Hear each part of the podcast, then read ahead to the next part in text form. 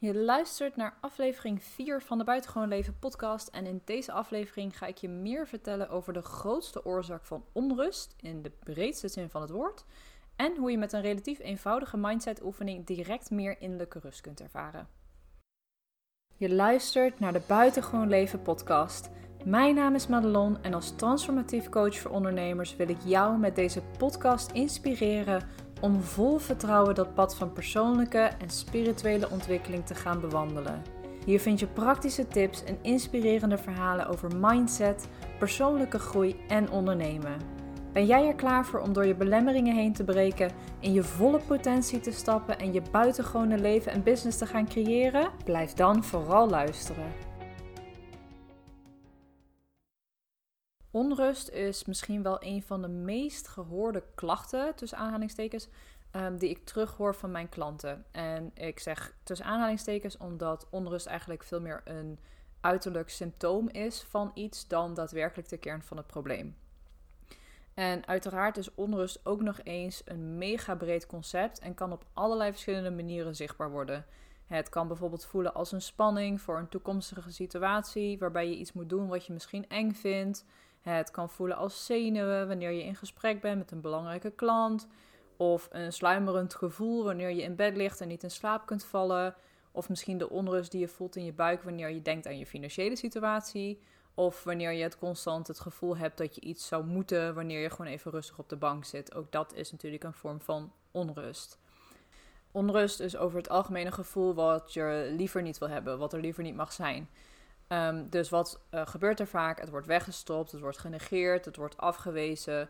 Wat je op dit moment dan doet, wanneer je dus onrust probeert te negeren, uh, is een deel van jou als het ware proberen weg te stoppen. En dat is eigenlijk precies hetgene wat onrust veroorzaakt. Waardoor je dus ook in een visuele cirkel terechtkomt. En ik ga dit verder uitleggen. Het klinkt misschien nu heel wazig wanneer ik het ga hebben over delen van jou.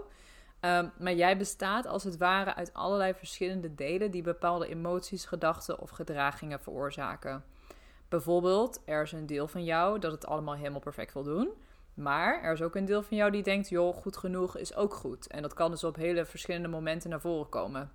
Misschien ben je bijvoorbeeld in je werk heel perfectionistisch, maar ben je thuis veel losser. En dat is dus hoe die twee uh, gedragingen allebei aanwezig kunnen zijn. Um, daarnaast, hè, een ander voorbeeld.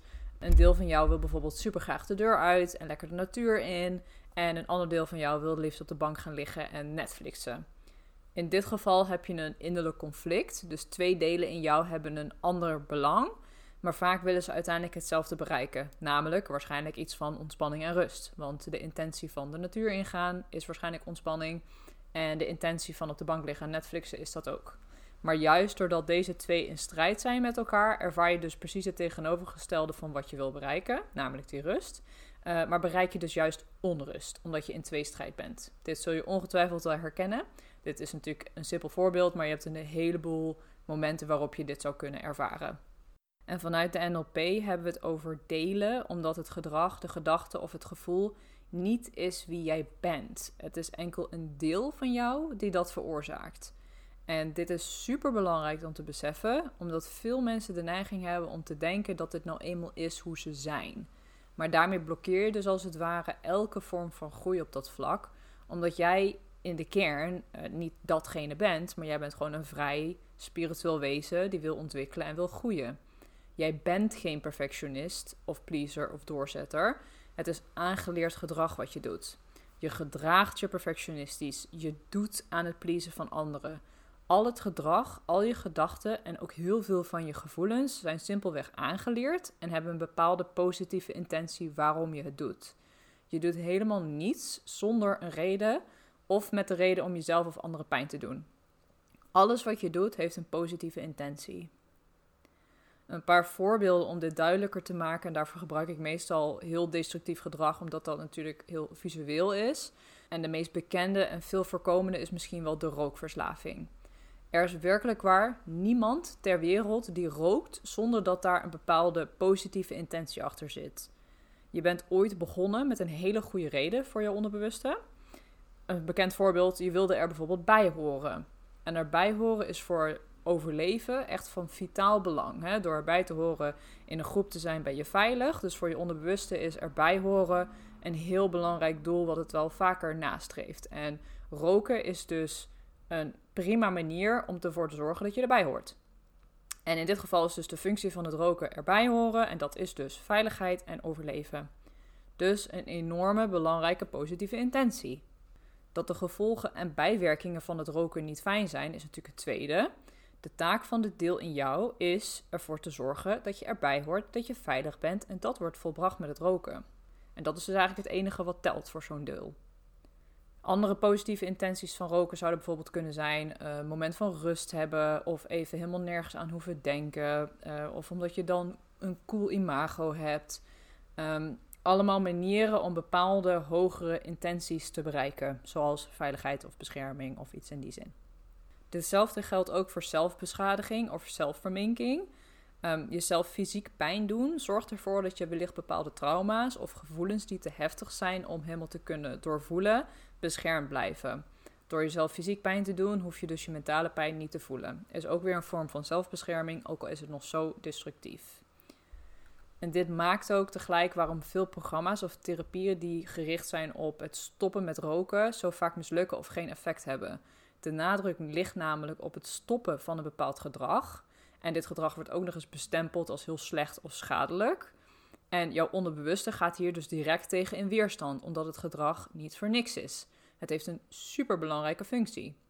En wanneer die functie dus niet wordt gezien of erkend, kan het deel in jou niets anders dan weerstand geven tegen het stoppen van, want die functie moet blijven bestaan.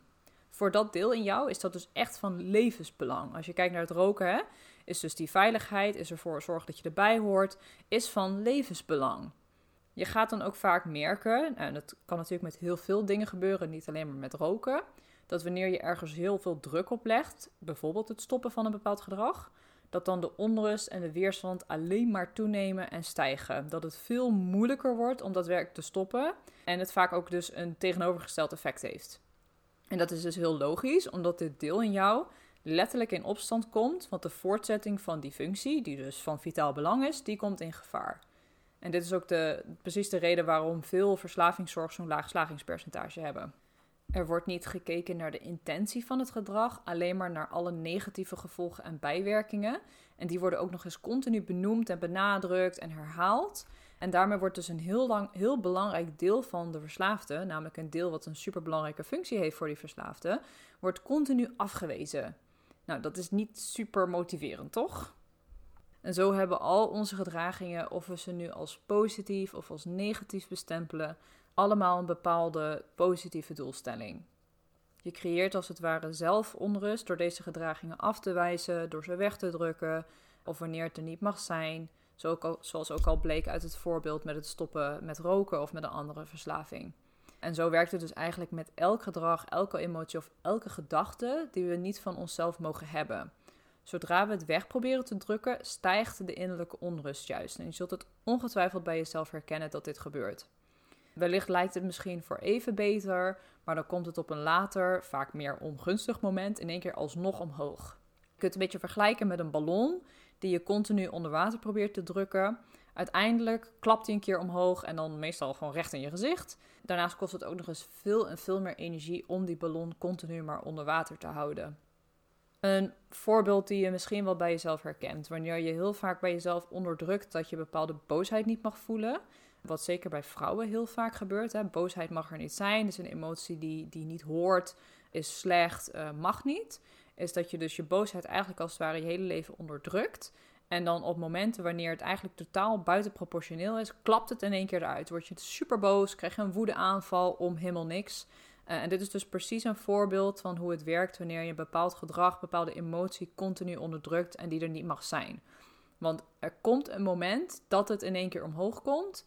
En dan is het vaak een moment dat het helemaal, geen, helemaal niet uh, logisch is of helemaal niet past is of uh, buitenproportioneel. En het vervelende is dan ook vaak dat we zelf eigenlijk niet meer weten waar het nou vandaan komt. Waardoor er dus ook nog eens verwarring bij jezelf ontstaat. Van ja, maar waarom reageer ik nu zo buitenproportioneel kwaad? Het slaat helemaal nergens op. En dus ga je jezelf weer opnieuw afwijzen en nog meer die boosheid onderdrukken. Maar de werkelijke bron waar die vandaan komt, is nog steeds niet doorvoeld. En dat wil zeggen dat het dus gewoon elk moment weer opnieuw omhoog kan komen. Dus wat hier belangrijk is, is om te onthouden, is dat elke keer wanneer jij tegen jezelf zegt dat je een bepaald iets niet mag doen, hè, bijvoorbeeld uh, ik mag niet denken dat ik het niet kan, uh, ik moet stoppen met mezelf zo klein houden, ik mag niet zo negatief zijn over mezelf, shit, doe ik het weer, heb ik weer iets gedaan wat ik niet meer wilde doen, of heb ik weer niet alles afgekregen wat ik wilde, oh ik moet echt daadkrachtiger zijn, et cetera, et cetera, et cetera. Zo zijn natuurlijk talloze dingen te bedenken die je van jezelf afwijst. Daarmee druk je dus als het ware continu die ballon onder water en maak je van binnen de onrust in jezelf alleen maar groter en groter en groter. Maar er is ook goed nieuws, want je kunt er ook iets aan doen. En wat is dan wat je eraan kunt doen? Allereerst is het inzicht dat alles wat je dus doet een bepaalde positieve intentie heeft, een bepaalde doelstelling heeft, al een super belangrijk inzicht. Dit heeft voor mij destijds, echt jaren geleden toen ik, toen ik dit hoorde, heeft het voor mij echt mijn ogen geopend naar hoe hard ik eigenlijk naar mezelf was. En nog steeds wel eens ben hoor. Het zegt niet dat ik nu in één keer perfect ben. Ik ben nog steeds regelmatig uh, negatief naar mezelf toe. Alleen het verschil is dat ik nu meer bewust ben en daar dus ook op een andere manier mee omga. Want alles wat ik deed, alles wat ik deed wat, wat ik niet fijn vond, wat ik verkeerd vond in mijn ogen, daar moest ik wat van vinden. En 9 van de 10 keer was dat echt super negatief. Zonder te beseffen ben je daarmee dus eigenlijk je eigen innerlijke delen, dus gewoon een deel van jezelf, keihard aan het afwijzen. Het vervelende hiervan is ook nog eens dat het vaak hele jonge delen zijn, omdat een deel van jou ontstaat super vroeg. Tussen de 0 en 7 jaar sta je eigenlijk het meeste open om allerlei gedragingen aan te leren. Dat zijn ook de momenten dat jij bepaalde imprintmomenten hebt, waardoor, jij bijvoorbeeld uh, gaat pleasen of perfectionistisch wordt. Dat komt vaak al uit de hele vroege jeugd. En vaak worden die delen in jou dus niet ouder. Dat is ook een, een heel mooi voorbeeld. Bijvoorbeeld iemand die echt een, een heel kwaad kan worden. En dan echt gaat stampen als een klein kind. Of niet meer aanspreekbaar is. Of heel kinderachtig gaat doen. Het is dus letterlijk zo dat iemand op zo'n moment in een kindsdeel stapt. En dat kinderachtig doen is dus dat kindsdeel wat als het ware naar voren komt en zich laat zien. Dus het klopt in die zin dat je bijna letterlijk met een kind aan het praten bent. En wanneer je dus dat soort gedragingen in jezelf gaat afwijzen, ben je dus eigenlijk als het ware continu je eigen innerlijke kindsdelen aan het afwijzen. Wat natuurlijk een enorme impact heeft. Dus dat inzicht dat alles wat je doet een positieve doelstelling heeft of intentie heeft, was voor mij al enorm belangrijk. En zorgde er ook voor dat ik veel meer bewust ging letten op wat ik nu eigenlijk allemaal dacht, vond en zei over mijn eigen gedrag. Want dat maakt dus echt veel meer impact dan je wellicht realiseert. Dus dit is al, uh, alleen al dat inzicht kan je dus al enorm veel verder helpen om in ieder geval bewust te worden van wat je nu eigenlijk allemaal aan het doen bent en wat je tegen jezelf zegt. En de volgende stap is een relatief simpele mindset oefening die je kunt doen. Want wanneer jij jezelf als het ware betrapt op zo'n zelfafwijzing, dan kun je daarna dus meteen denken of hardop zeggen wat jij natuurlijk fijner vindt. Oké, ook al vind ik deze gedachte of dit gedrag niet leuk, ik realiseer me ook dat dit een positieve doelstelling heeft voor mij uh, mij iets wil brengen, mij iets wil geven. Anders zou het er niet zijn. Dus, dankjewel, deel van mij die puntje, puntje, puntje veroorzaakt. Ook al weet ik nog niet wat je voor mij wilt bereiken. Ik weet dat je iets goed voor me wilt doen. Dankjewel. Nou, dit bedanken kan heel moeilijk zijn natuurlijk. Zeker als het iets is wat je echt, echt, echt, echt niet wil. Wanneer het niet oprecht voelt voor je, hoef je dit stukje niet te doen. Zolang je al erkent dat het een positieve doelstelling heeft, ben je al een heel eind. Kun je het ook bedanken. Dat zou alleen maar heel mooi meegenomen zijn en natuurlijk alleen maar weer bijdragen aan je innerlijke rust. Nou, en als je dat dan hebt gedaan, hoef je ook nog helemaal niks van te vinden dat je een bepaald gedrag hebt vertoond of iets hebt gedaan. Het is gewoon hoe het is. En je zult dus merken dat deze oefening, deze simpele oefening, direct al veel meer rust en innerlijke balans op gaat leveren. Om de eenvoudige reden dat jij de delen van jezelf niet meer zo hard afwijst. Dus ze voelen zich gehoord, hebben het idee van oké, het heeft zin wat we aan het doen zijn. En dat maakt het allemaal een stuk rustiger en makkelijker voor jezelf.